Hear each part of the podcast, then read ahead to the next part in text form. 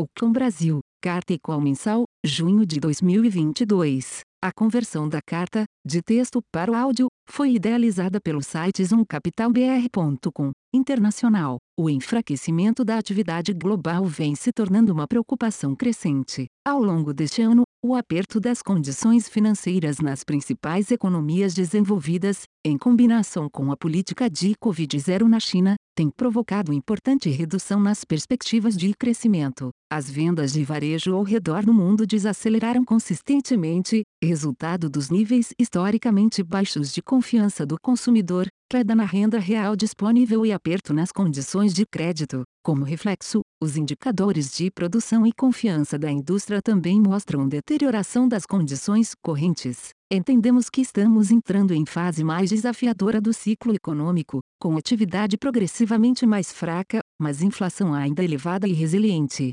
Brasil. No Brasil, a inflação elevada continuou contribuindo para o andamento de projetos legislativos que visam reduzir impostos, elevar auxílios e criar projetos de transferências do governo. As restrições da lei eleitoral serão flexibilizadas com a declaração de estado de emergência, o que possibilitará novo rompimento do teto de gastos. Ao mesmo tempo, a atividade econômica continuou a surpreender positivamente, com destaque para a continuidade de forte criação de postos de trabalho e a inflação seguiu pressionada, com destaque para componentes ligados à demanda doméstica. Neste contexto, vemos como necessária a ampliação do ciclo de aperto monetário, o que foi reconhecido pelo Copom em sua última reunião. Entretanto, dado o patamar da taxa Selic, a autoridade monetária segue sinalizando a aproximação do fim do processo de ajuste, juros e câmbio. As condições financeiras globais sofreram um forte ajuste em junho. O movimento de alta nas curvas de juros foi acompanhado por queda nas bolsas,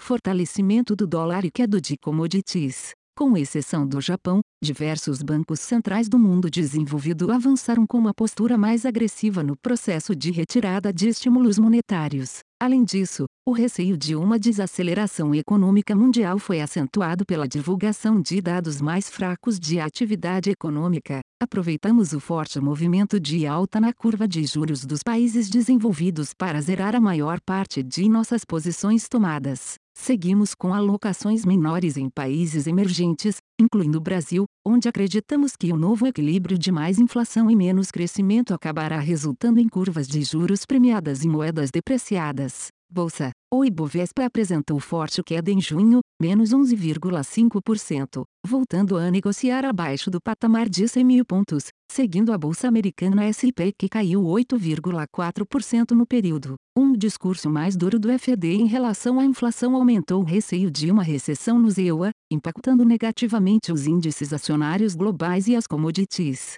Um exemplo é o petróleo, que depois de seis meses consecutivos de alta, desvalorizou 6,5% no mês. Apesar de visualizarmos uma relação oferta-demanda da commodity apertada no curto prazo, o maior temor de desaceleração econômica nos levou a reduzir nossas posições no setor de energia. Em contrapartida, aumentamos de forma relevante nossa exposição no setor elétrico, principalmente em Eletrobras. Com muitos desafios à frente, local e externo, estamos carregando a carteira mais energiada protegida com posições que possuem fundamentos sólidos e valuation atrativo, como setores elétricos, bancário e energia. Acreditamos que essa estratégia terá resultados consistentes no segundo semestre, quando não esperamos uma realização e mudança de padrão de volatilidade tão grande nas bolsas offshore Brasil, como ocorreu no primeiro. Fim da carta, segue agora o call mensal.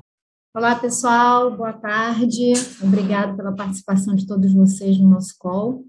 É, a gente vai dar início aí ao, ao call mensal uh, e semestral, né? Hoje a gente, ontem a gente fechou o semestre. E, como de praxe, a gente vai contar com a participação do Paulo Val, que é o nosso economista-chefe.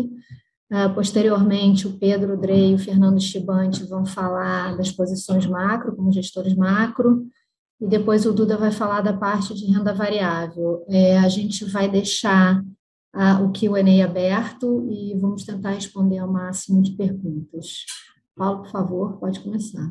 Obrigado, boa tarde a todos. É, eu queria começar a parte do cenário externo falando da talvez do, do tema que ganhou bastante relevância nessa, nessas últimas semanas, que foi ou a parte do enfraquecimento da atividade global. É, isso tem se transformado numa, numa preocupação crescente. Né? A gente tem, de um lado, ali as condições financeiras que foram que foram apertando ao longo da, enfim, do, do, do tempo. É, condições financeiras não, não, não se restringe à política monetária, mas também tem a parte dos preços de ativos, da, da, das taxas de câmbio. E, e, isso combinado também com, com a política de Covid-0 da China, acho que tem uma, uma, um vetor que é bem claro ali de atividade para baixo, isso tem se manifestado em alguns segmentos. As vendas no varejo, de forma geral, no mundo, elas é, desaceleraram.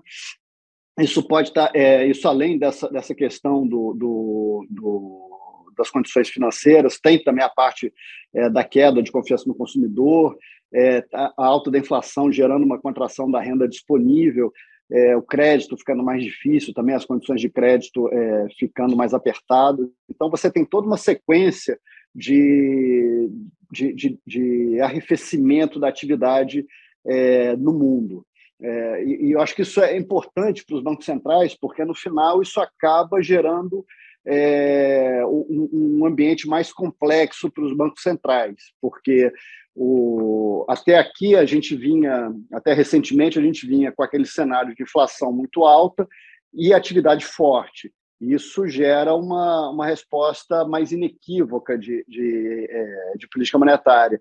Agora, cada vez mais, o quadro de, de, de atividade mais fraca, e, e, aí, por exemplo, se a gente pegar os índices do PMI de hoje, é, mais recentes, na verdade, que são, são bem claros ali também na, no, no desaquecimento de indústria ao, ao redor do mundo, é, mas ao mesmo tempo você tem também a inflação permanecendo alta e, e ainda demandando é, uma, um posicionamento é, do, dos bancos centrais. Então, acho que a gente entra nessa, nessa fase mais difícil é, da condição da política econômica é, no, no, mundo inteiro. É, aqui é, no Brasil, de forma mais específica, a gente tem um, um capítulo interessante, porque também continuamos com a inflação bastante elevada, e, e, isso, ainda mais com a aproximação da inflação, é, perdão, com a aproximação da eleição, isso tem gerado uma, um movimento é, no nosso Congresso e no nosso Executivo por é, medidas que atenuem esse efeito da, da inflação sobre é, a população.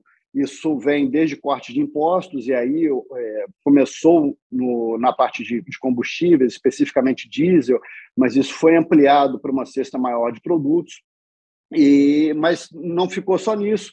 Acabou que a gente teve é, criação de, de novas transferências, elevação de auxílio, é, especificamente do Auxílio Brasil, é, e isso, é, em princípio, seria vedado pela lei eleitoral, é, mas é, isso é, foi contornado com, a, com, o estabelecimento do estado de emergência. Isso ainda precisa ser ratificado pela Câmara, mas no andamento que a gente tem visto aí na, é, no passado recente, nesse tipo de matéria, eu acho que é de se esperar um desfecho bastante rápido e na, na direção de, é, de, de, de confirmar o que foi aprovado no Senado. É, de forma geral, a gente vai ter, então, mais um furo no teto, é, um, pouco, um pouco abaixo de 50 bilhões, quer dizer, um estímulo bastante expressivo é, em termos de, de, de, percentual de PIB. É, isso tende a gerar ali um, um, uma sustentação na atividade, o que, é, especificamente no caso do Brasil, está acontecendo num momento é, curioso, porque agora os dados têm mostrado até uma, uma atividade até mais resiliente do que o esperado. Isso, o primeiro TRI foi muito bom, mas o segundo, é, a gente tem visto uma, uma dinâmica de dados também consistentemente boa, até um pouco descolado do comportamento global mais recente.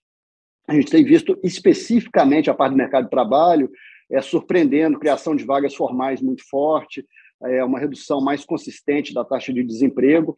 E, e, aí eu acho que essa combinação que a gente está vendo agora de, de inflação elevada e com destaque para alguns segmentos da inflação que são muito ligados à, à, demanda doméstica, especificamente alguns componentes de serviço, algumas questões ali de mão de obra também da inflação, que é, deveriam chamar a atenção do Banco Central.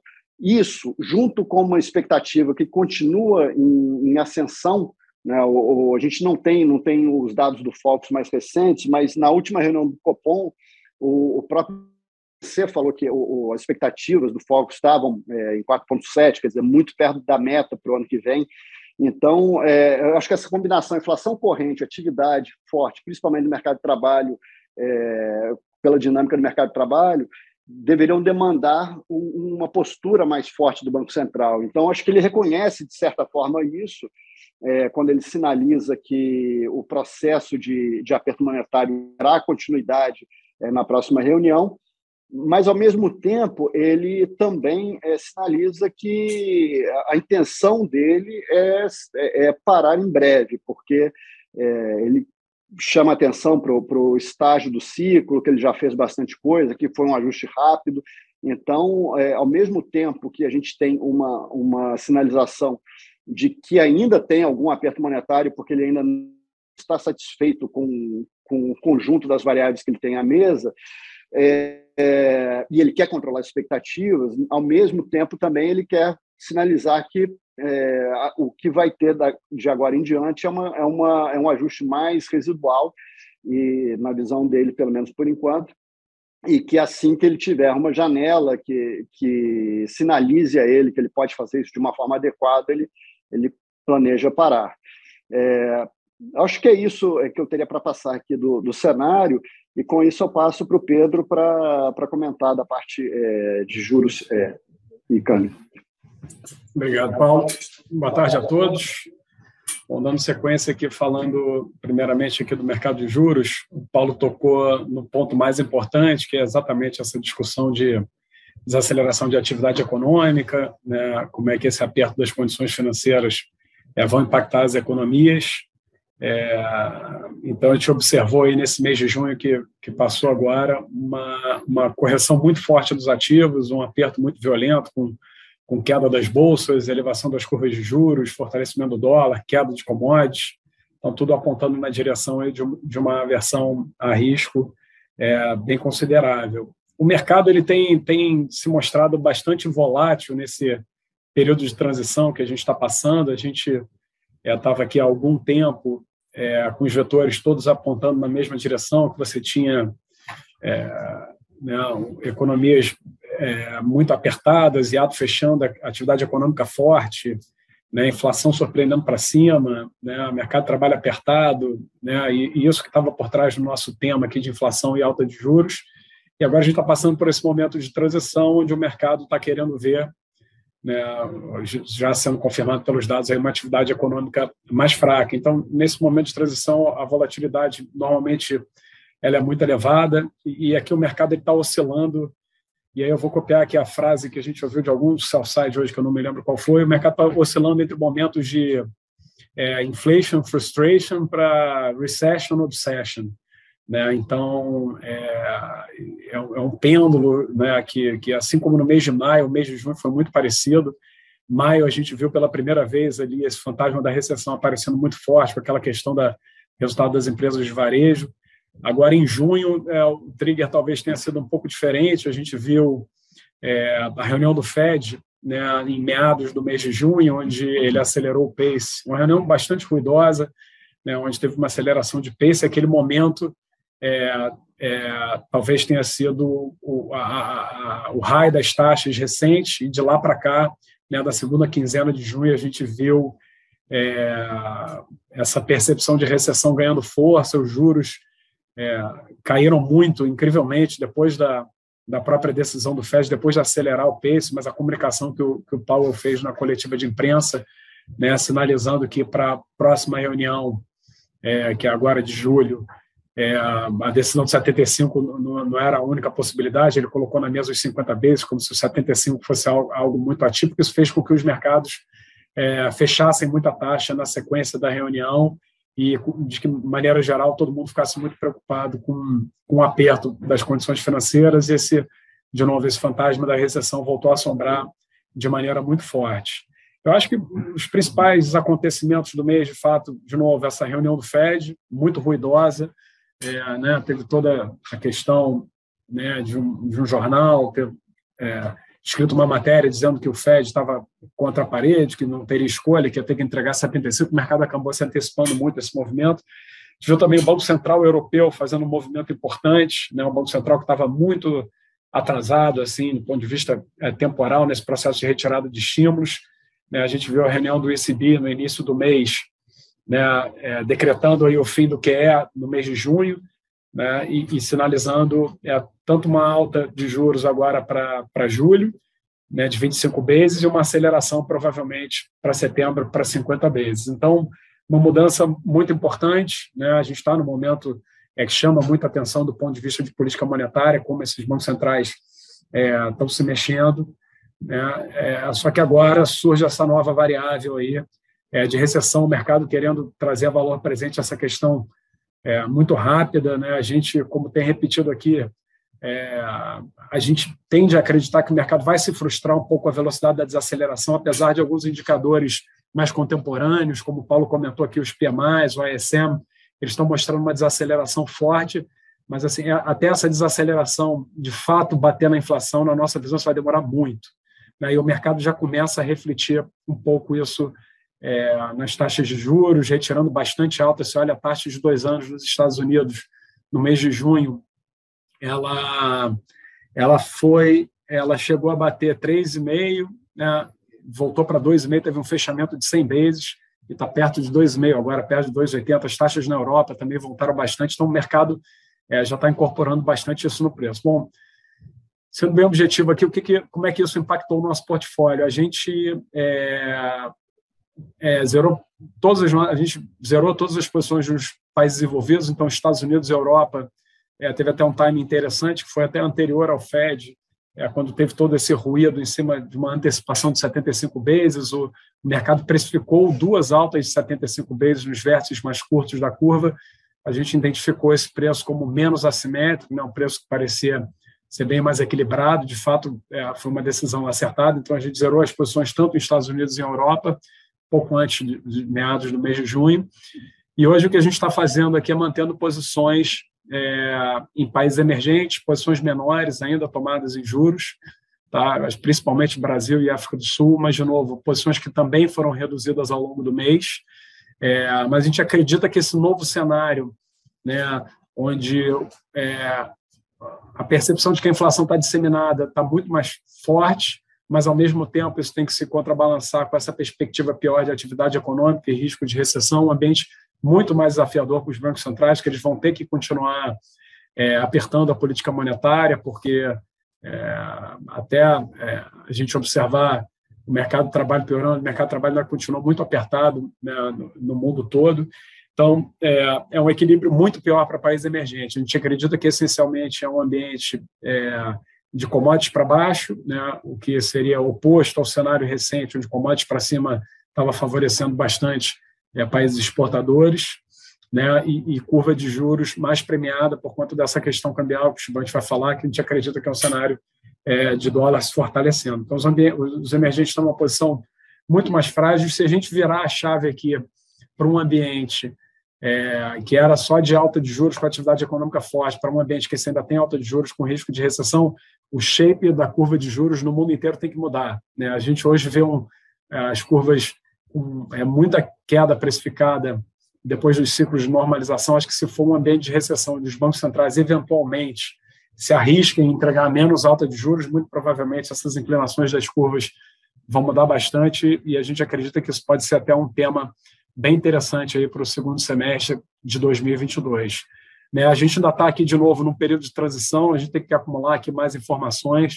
A gente momentaneamente está com risco muito baixo aqui nessas estratégias de juros. De novo, a gente zerou as posições no, no, nos países desenvolvidos, são posições pequenas em mercados emergentes, esperando é, clarear um pouco mais essa percepção de se, se a atividade vai de fato virar de maneira mais forte aqui. Se isso de fato acontecer, acho que tem temas aí muito interessantes é, para serem abordados aí no segundo semestre de 2022, como essa questão é, de, de, inclinações de curva é, em diversas, diversos países que a gente observa esse fenômeno de curvas é, é, com bastante precificação.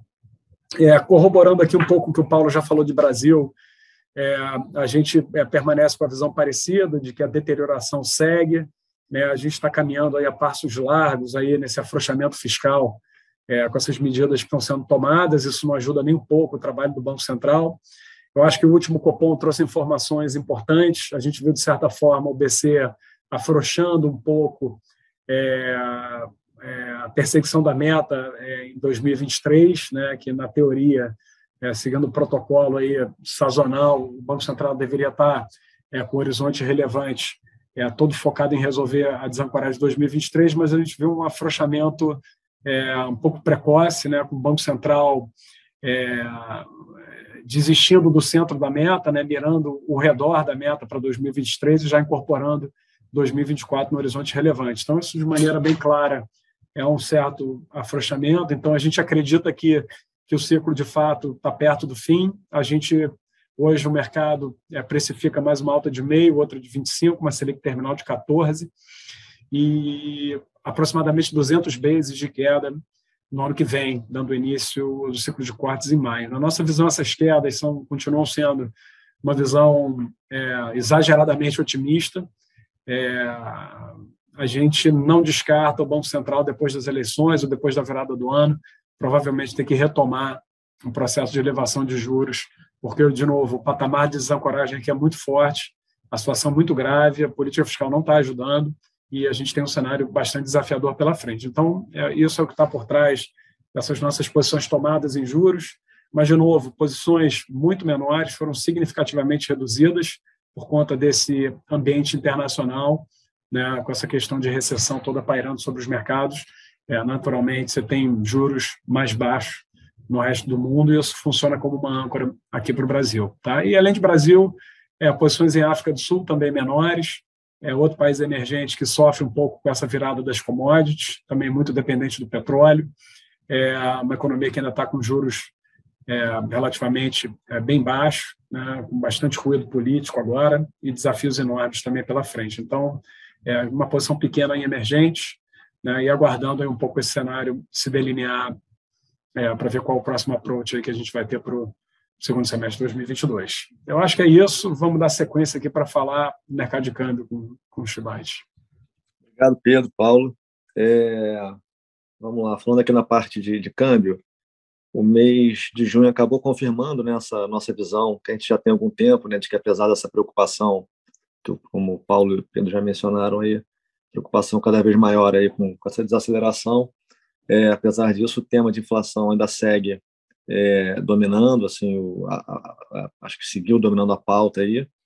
É, nesse cenário aí, o dólar acabou ficando é, bastante forte contra, basicamente todas as moedas aí, tanto emergentes quanto desenvolvidas e acho que isso foi tem sido um reflexo da postura relativamente mais rocks do, do, por parte do Fed, principalmente, ainda que ele esteja esteja reagindo à surpresa que ele vem tendo aí com os dados de inflação, né, e acho que culminando com esse último CPI aí que foi uma surpresa também é, é bastante forte, né, o CPI de, de maio. É, a gente, é, nas posições, então, a gente segue com essa visão de dólar forte em geral. É, a gente preferiu aqui, é, tem optado por carregar é, mais contra, contra os emergentes. É, eu acho que o, o, que a gente fez aqui de interessante, assim, de, de mudança é, na sexta, a gente carregava uma posição mais short na moeda da, da Índia, né, a rúpia, e, e muito por conta aí da, dessa acomodação né, já comentada aí nas commodities, a gente fez uma troca. A gente acha que agora é uma moeda que essa moeda é uma moeda que era um pouco mais é, é, é dependente no sentido de né, importadora aí de, de commodity, então ela estava sofrendo, vinha sofrendo bastante aí com o caso aí de, de, de petróleo para cima e commodities mais altas, e, e, a gente acha que agora é, talvez seja o caso aí de trocar. Então a gente fez essa mudança é, a gente começou agora a shortear a moeda do, do Peru, né, o sol peruano. É, é um país que é, é, super exportador aí de commodities, né, tem a pauta, é, acho que é, é mais de 40% aí, é, da pauta concentrada em, em cobre e ouro, então né, são commodities que vêm é, é, é, sofrendo recentemente aí com essa com esse essa narrativa de desaceleração, é, principalmente o cobre. Então a gente acha que faz sentido fazer essa mudança e além disso é um país que já vinha, né, mesmo com os termos de troca mais favoráveis, as commodities quando estavam num bom momento, era um país que ainda assim vinha vinha com por outras razões com um déficit é, relativamente expressivo aí em conta corrente. Então, um país que já não vinha muito bem, né, do ponto de vista das contas externas, é, é com, com, um bom momento de commodities e que acha que pode estar entrando agora num, num capítulo bastante é, preocupante. É, acho que assim, é, é, acho que a gente segue com a posição aqui também short no real, comprado em dólar contra o real. Essa a gente a gente está mantendo. É, a preocupação é sempre com, com o carrego muito alto, que machuca, incomoda. Então, a gente tenta sempre mitigar ela de alguma forma, é, é, tentando é, é, suavizar um pouco isso via, é, via opções. E, então, acho que assim, acho, acho, que o caso aqui brasileiro já foi comentado aí né, né, pelo Paulo e pelo Pedro aí, então a gente tem essa preocupação aí entrando nessa reta né, nos próximos três meses aí em relação a, eleição, o que pode acontecer aí de né, é, né, no meio dessa dessa guerra eleitoral, né? Acho que acho que esses ataques fiscais aí vão provavelmente vão continuar é, é, é, é dando tom. E eu acho que tem também essa questão assim um, um pano de fundo é, que a gente vem comentando já há bastante tempo aqui, que é esse pano de fundo eleitoral assim da região, né? Essa questão política aqui na, na região, na América Latina, né? É um movimento que começou desde o ano passado próprio Peru no meio do ano passado, é, Chile no final do ano passado, e culminando com, com a eleição na Colômbia né, no, no começo do, do, mês passado. São países que estão todos aí dando uma guinada aí para a esquerda, a região toda está tá indo para a esquerda, então os países estão ficando com, né, com políticas cada vez mais é, populistas, e eu acho que fica um pouco essa sombra também é, para a eleição aqui, e então é, acho que dá um é, dá, dá, uma uma cor adicional aí para essa nossa nossa mudança aqui no book também.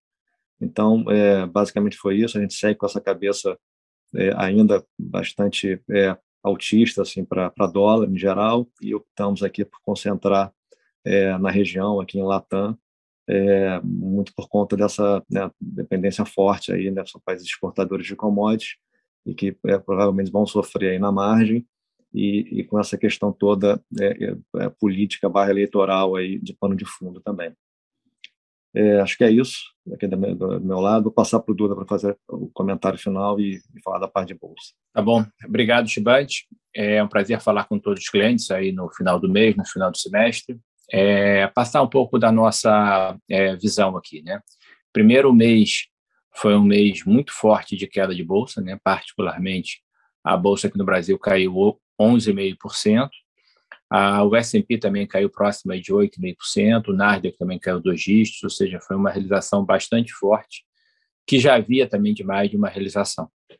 É, e o mês, né, e o semestre, é, fechou com uma queda que, para padrões internacionais, foi não foi de algo que não acontecia há muitos anos, não acontecia há décadas, né? com, com o Nasdaq caindo 30%, o S&P é, caindo em torno de 20%.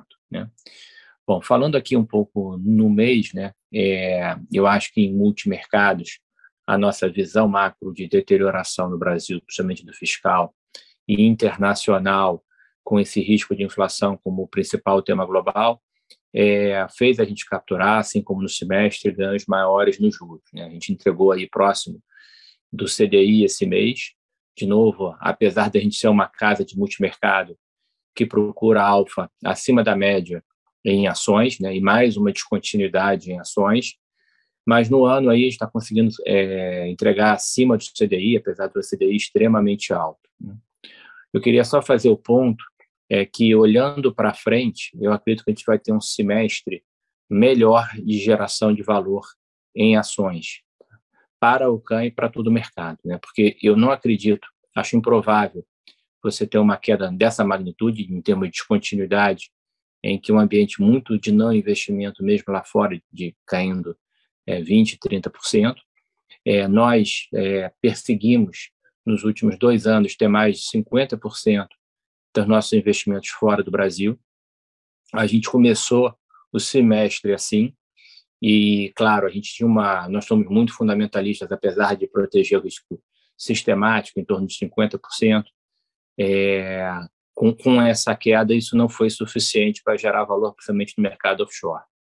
É, mais recentemente, né, quando nossos padrões, as nossas análises quantitativas indicaram um mercado, um bear market, um mercado mais de queda, a gente está fazendo é, nossas posições, até tem conseguido expandir a nossa é, exposição bruta, né? a posição comprado e vendido, que é o simples, o básico, simples essencial, como quer dizer o CAN, é, que eu acho que é o nosso grande gerador de valor.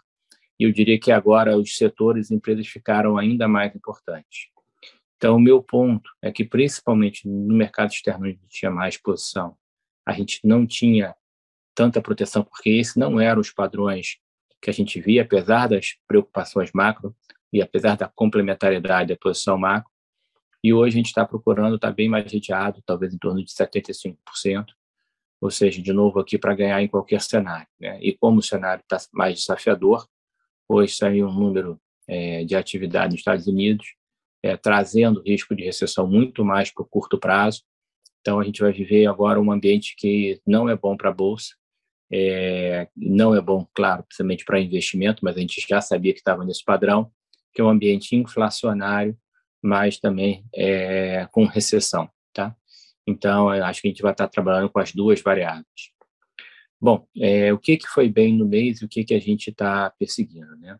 É, no, no, no, mês, o que deu certo foi principalmente nossas posições no setor elétrico, que inclusive a gente aumentou.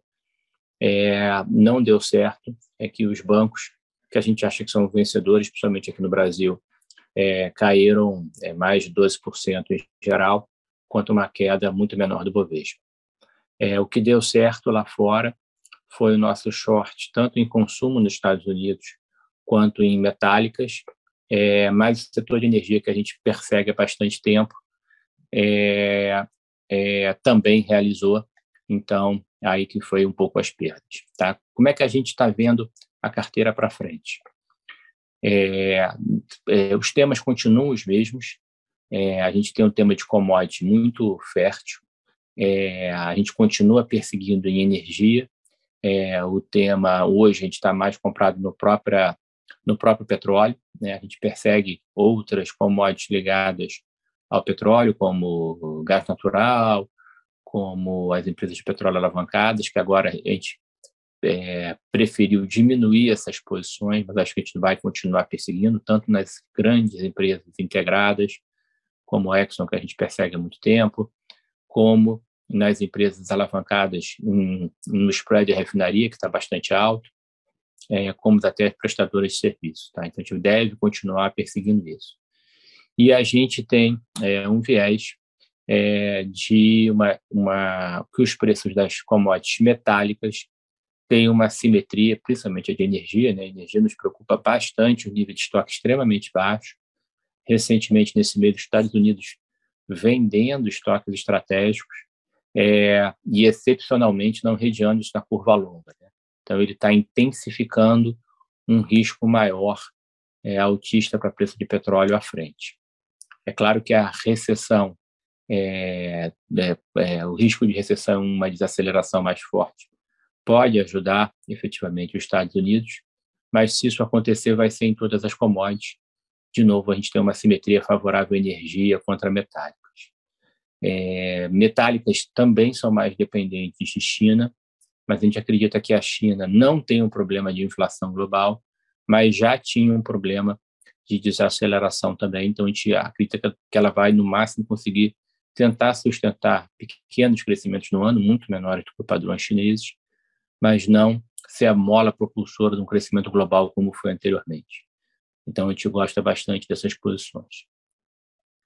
No setor é, financeiro, também a gente persegue há bastante tempo, é, a gente está comprado em empresas de serviço financeiro, bastante simples o business, assim, que, é, dada a poupança do, do americano, ainda estão tendo gasto bastante relevante, que sustentam mais comparado às outras empresas é, do mercado. ganham até em parte um pouco com o spread alto, o aumento de juros. É, aí também gostamos de bancos de investimento que estão negociando abaixo do book nos Estados Unidos, inclusive recomprando fortemente o papel. Teve stress test nos Estados Unidos, que diferente da Europa, que nos preocupa bastante, os bancos americanos estão saudáveis para enfrentar esse cenário, estão líquidos. Então, eu acho que eles, e, e, os que têm boa gestão, os melhores bancos, acho que vão passar melhor do que o mercado. Né? Como eu falei, acredito que consumo, que metálicas, por exemplo, que a gente persegue, vão continuar é, sofrendo mais. Tá? Então, tem esse tema de setor financeiro lá fora.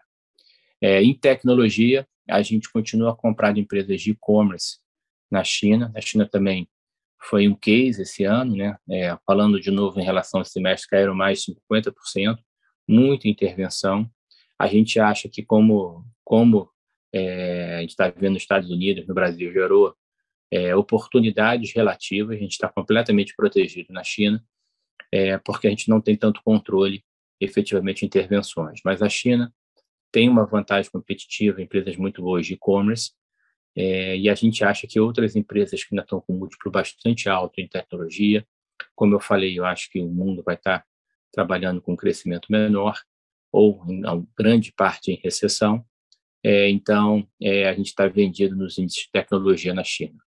Nos Estados Unidos, a gente continua perseguindo empresas com múltiplo bastante alto, em que está embutido um crescimento bastante alto, que pelo macro já não vão entregar, e eu acho que algumas empresas ainda têm um desafio muito grande competitivo. Né? As empresas maiores dos Estados Unidos, mais encaixadas, que a gente fala e persegue muito tempo, compra Apple, Microsoft, Google, por exemplo, mas não por acaso elas caíram em torno de 20%, enquanto 30% no semestre caiu em tecnologia, o Nasdaq, mas há uma tolerância muito baixa para desapontamento de resultado.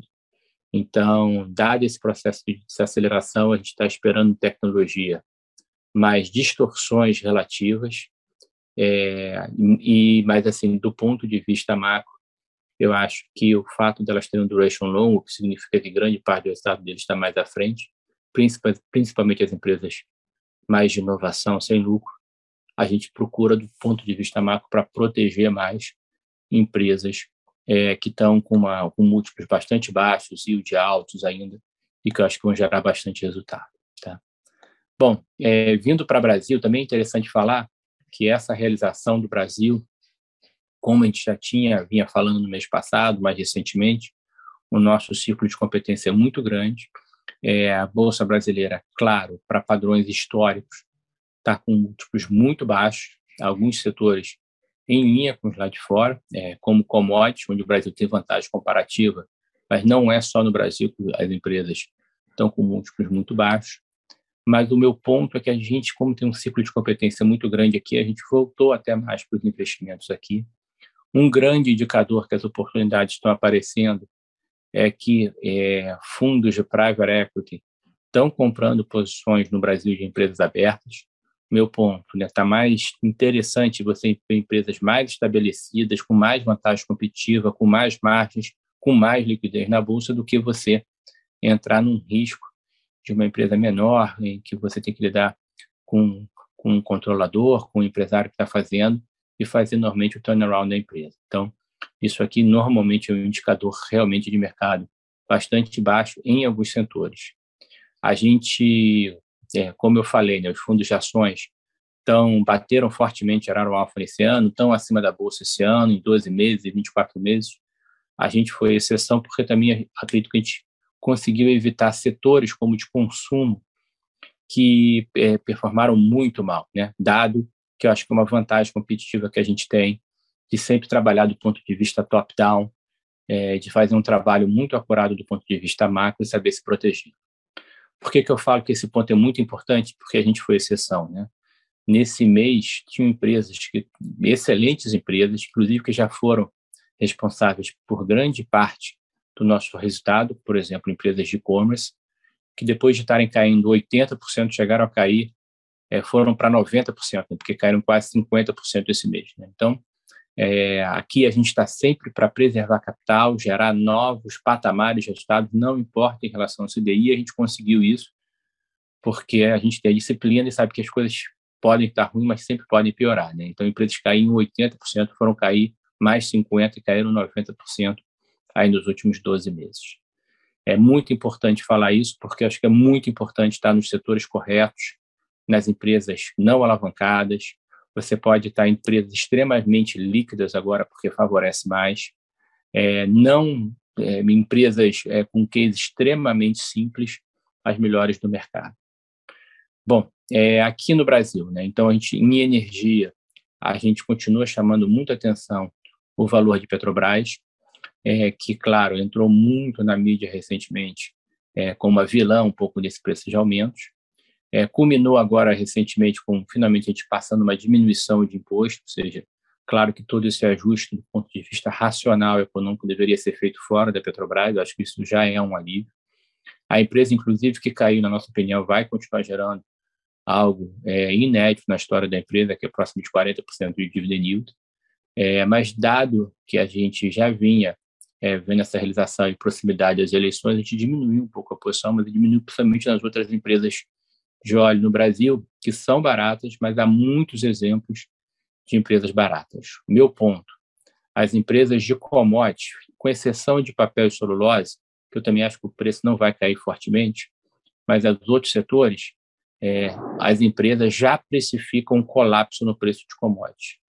É, mas é assim um pouco o Invermark, né? acho que a antecipação está se confirmando com os riscos de recessão, é, então, acho que a gente tem que pegar mesmo nisso setores favoráveis e desfavoráveis em commodities.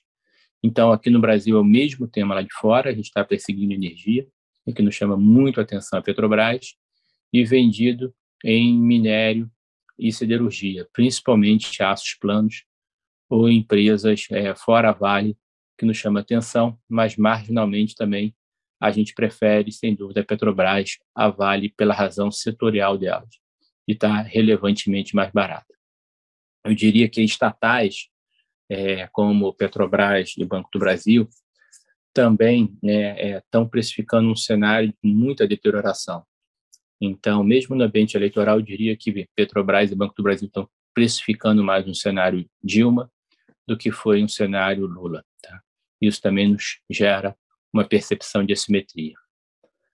Bom, é, dentro de commodities também tem um jogo bastante interessante dentro de proteína animal, porque tem empresas alavancadas, empresas que estão com, vão ter quedas de margem, a gente acha que tem uma redução de margem nos Estados Unidos, e outras que estão muito bem encaixadas. É bastante importante que essa restrição financeira que empresas de consumo, aviação, bens de capital, empresas que a gente não gosta, vai fazer ela perder muita vantagem competitiva e outras empresas que têm um management de alfa, que estão bem capitalizadas, vão ganhar mercado e ter uma trajetória de sucesso, mesmo em consumo. Né? Mesmo em vestuário, a gente vê algumas empresas crescendo, acho que vão começar a melhorar a margem, empresas de locação de automóveis, enquanto que outras empresas de consumo, como é, e-commerce ou como outros setores, é, vão estar bem mais fragilizados. Tá. Então, é, também é um tema bastante importante é, no Brasil e que não tem esse tema que a gente persegue tanto lá fora, é o setor de energia elétrica. Por quê? É porque ele é muito protegido regulamento, por, por regulamentação é, é, para a inflação. Eu acho que isso é fundamental também, porque quem tiver pricing power, a capacidade de colocar preço, vai performar, são também empresas muito de concessões que vão sofrer menos, enquanto que é, empresas, de novo, que estão sofrendo com a falta de renda do brasileiro vão sofrer mais. Né? De novo, em consumo, talvez você tenha empresas é, de atacado de alimentação também que a gente gosta, porque também consegue uma proteção, mas, de novo, empresas de vestuário, por exemplo, para classes B e C, que vão sofrer bastante. É, então, dentro do setor elétrico, acho que teve bastante evento no mês. É, a gente participou da já éramos acionistas, mas da pulverização da Eletrobras. A gente acha que é um caso é, de uma empresa ainda precificada estatal, com muita possibilidade de corte de custo, de revisão de provisões, de balanço. Ela teria uma fração sobre a sua capacidade de transmissão e geração comparada a outras empresas ligadas. Então, para a gente é uma grande assimetria. E também foi comprada por, por empresas, nós, inclusive, indicando membros do conselho, management, é, bastante característica de empresas de longo prazo, cientistas de longo prazo e de quase private equity. E outra foi a Eneva, que está tendo um cre é, crescimento muito grande na parte de gás, algo não explorado muito no Brasil, com um valuation muito interessante, uma empresa de growth e value ao mesmo tempo, negociando a menos de 10 vezes lucro, em que também private equities participaram. Então, acho que é uma vertente ganha-ganha, por exemplo. Tem outras empresas como Equatorial, que a gente persegue, outras empresas também favoráveis no setor elétrico, mas eu acho que, é, dada a contínua geração de caixa, em alguns casos até alto dividend yield, vai performar melhor que o mercado pela sua consistência. É, na parte é, de tecnologia, né, de bancos e tecnologia, a gente gosta bastante do tema lá fora, como eu falei de bancos, mas os bancos aqui ainda têm uma vantagem maior pela proteção também em relação à inflação. Como eu falei, os bancos realizaram forte no mês, a gente está até aproveitando para aumentar em comparação com o índice. A Itaú chama bastante atenção, que acho que a gente pode ter crescimento de dois dígitos, né, de mais de 10% no ano de lucro e um retorno acima de 20%. Mas banco de investimentos também, que estão negociando menos de 10 vezes lucro, com uma vertical de crescimento muito grande, vantagens comparativas no varejo, no digital, também tem sido fonte de investimento nossa e a gente acha que vai continuar performando. Dentro do, do, do, do, mercado, né, uma coisa que a gente também espera com a proximidade das eleições, falando aí para o segundo semestre, é que a volatilidade não vai ser, talvez a gente vai, ainda não vai ser boa, né, dado esse bear market lá fora, é por isso também que a gente não gosta da, do, do BOVA 11, né, do índice da Bolsa, e, e da B3 agora, porque acho que os volumes tendem ainda até a diminuir mais, tá? O RED dessas posições do setor financeiro também ainda continua em bancos digitais, ainda continua é, em serviços de pagamento ou plataformas que a gente acha que tem um múltiplo bastante alto, não tão encaixadas e acho que vão decepcionar no crescimento. Mas o ponto é esse. É, a gente está simples e essencial aqui, procurando gerar alfa, tanto lá fora quanto aqui dentro, no tema de commodities, principalmente energia, tema de bancos, o tema de tecnologia e, particularmente, o tema do setor elétrico, que também está bastante favorável. A gente está convicto né, que acho que talvez os fundos macro mais alavancados talvez tenham tido um semestre melhor para frente, mas a gente até é, escolheu não trabalhar ou alavancar muito esses fundos porque o nosso produto de retorno ajustado ao risco no tempo é muito muito forte, talvez é, do ponto de vista de nicho isso tenha sido melhor, mas a gente tem uma confiança enorme, por exemplo, o nosso retorno absoluto, que é o nosso maior fundo, vai continuar entregando retorno ao estado de risco superior, e eu acho que o cenário do segundo semestre que se apresenta com muitas opções de bolsa protegidas, mas muitas opções de bolsa, vão gerar um retorno, um retorno ajustado ao risco muito bom. Acho que basicamente seria isso. Eu passo para Isabel para perguntar se tem, se tem algumas perguntas dos nossos clientes. Duda, tem uma pergunta aqui a respeito do S&P, se a gente tem alguma visão para earnings do S&P no segundo TRI de 2022. É, nós acreditamos, no segundo TRI ainda não, né? mas é, principalmente em consumo discricionário, várias empresas como é, Walmart, Costco, né? por isso até que a gente é, perseguiu e foi um dos principais ganhos no mês, é, que vai ter decepções de anos. Então, já teve warnings é, é, nesse, nesse segundo TRI, mas como a, a recessão se antecipou bastante, né, tecnicamente recessão são dois trimestres negativos, e o primeiro TRI já foi negativo, e acho que agora a gente tem um grande risco do segundo TRI ser negativo nos Estados Unidos, é, o tema, como o Pedro falou, que estava inflação e recessão, está ganhando muito mais a moda, muito mais sobre recessão. Então, é, não só os resultados do segundo TRI, mas as expectativas vão piorar bastante. Por isso, por exemplo, que a gente não que a gente persegue compra em Google, que a gente acha que é uma empresa que está 15 vezes lucro, mas as expectativas de lucro são bastante baixas, na nossa opinião, e reais. Então, é, acho que o segundo trimestre há decepções. as empresas, principalmente é, ligadas a consumo, a staples, a de marcas fortes, já estão é, comunicando isso, mas eu acho que você vai ter bastante mais revisões para baixo é, por aumento de custos pela, e também nos Estados Unidos um pouco o mesmo tema aqui de algumas empresas que estão vendo o consumidor americano sofrer e sem capacidade de colocar preço. Então, as revisões maiores de crescimento de lucro, na nossa opinião, vão acontecer no terceiro e quarto tri. Ok, Duda, era só essa pergunta mesmo. Não, só uma, uma queria agradecer a participação de todos. É, a gente fica sempre as nossas metas são bastante ambiciosas e continuam presentes. Aqui a gente faz uma gestão de risco nessa parte de bolsa. É, foi proposital e, na nossa opinião, correta também reduzir um pouco o risco, porque, como eu falei, a realização que houve nos Estados Unidos no padrões de volatilidade é, não aconteciam há 30 anos, assim, num semestre, é, mas geram também bastante distorções, oportunidades para a gente fazendo o nosso basic aqui, que é geração de alfa. Então, fica essa mensagem otimista, fica ainda o tema macro muito importante, em que a gente, como investidor também macro, persegue há mais de dois anos esse tema de inflação alta, esse tema de fragilidade emergente, que eu acho que agora a gente vai ver capítulos ainda mais fortes. É, infelizmente, o Brasil, com essa expansão fiscal, também vai ser importante, né? acho que vai ter muitas empresas, muitas empresas que, infelizmente, empresas grandes, é, isso acontece com empresas e países até, sucumbem por condições financeiras piores, né? É, por, falta de capacidade financeira.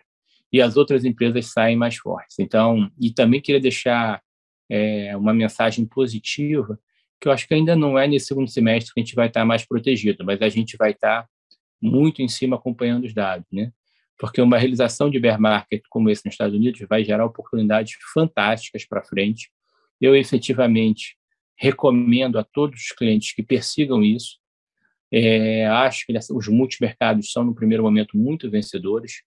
É, nós somos, na nossa visão, cautelosos com os fundos de crédito. A gente está abrindo uma nova área de crédito. Temos a felicidade desse mês de ter aberto um fundo de liquidez, mas a gente vai fazer uma gestão de risco muito grande principalmente não, não podem ser fundos muito grandes de crédito ou com muita liquidez, porque o que vai acontecer dessas empresas, algumas sofrendo, vai, vai também é, provavelmente atingir o crédito.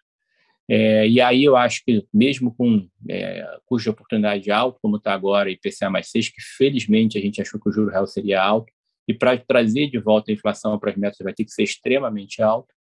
Como eu falei, tem empresas até que se beneficiam, mas as empresas que não se beneficiam disso, que sofrem com juros altos, eu acho que podem continuar realizando fortemente. Acho que essa mensagem é de otimismo, mas assim, eu acho que é um, é um momento para você ter um retorno ao estado de risco de ganho bastante relativo, mas olhando para cinco anos para frente, dez anos para frente, acho que vai ser um momento fantástico é, do mercado para ações no Brasil e no mundo. Ok, então vamos encerrar aqui o call e agradecer novamente a presença de todos. Até mês que vem, pessoal. Obrigada. Obrigado. Obrigado, Obrigado.